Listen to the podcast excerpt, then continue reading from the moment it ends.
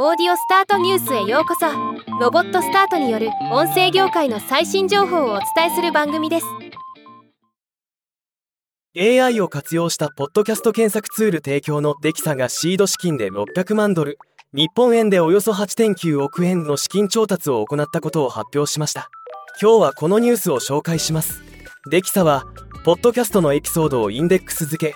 分析文字起こしすることで誰が話したか何を言ったかエピソードの中でいつ言ったかを調べることができるサービスを提供しています。すでに毎月5万人を超えるユーザーが利用し100万件近くの検索を行っているとのこと。今回のファイナンスは Abstract Ventures と The General Partnership が共同で主導しマップル VC Vercel 創設者のギレルモ・ラウチテレンス・ローハン、ケイシー・カルーソが参加しています。今回調達した資金で製品開発へのさらなる投資とエンジニアリングチームの構築を進めるといいます。 Abstract Ventures 創設者兼ジェネラルパートナーのラムティン・ナイミ氏コメント。私たちが消費しているコンテンツの種類が大幅に進化したにもかかわらず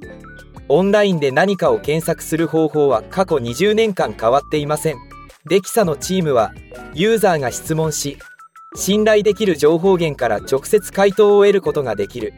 現代向けの検索エンジンを構築しました。これは私たちがサポートするのが大好きな大胆で洞察に満ちたミッションであり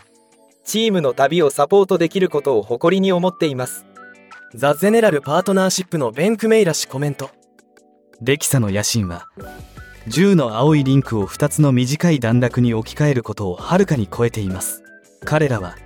ウェブページではなく人々を中心とした新しいナレッジグラフを構築しています。世界をリードする専門家が数百万人に合わせてアドバイスを提供し人々がようやくではなく知恵を見つけることができる場所です。ではまた。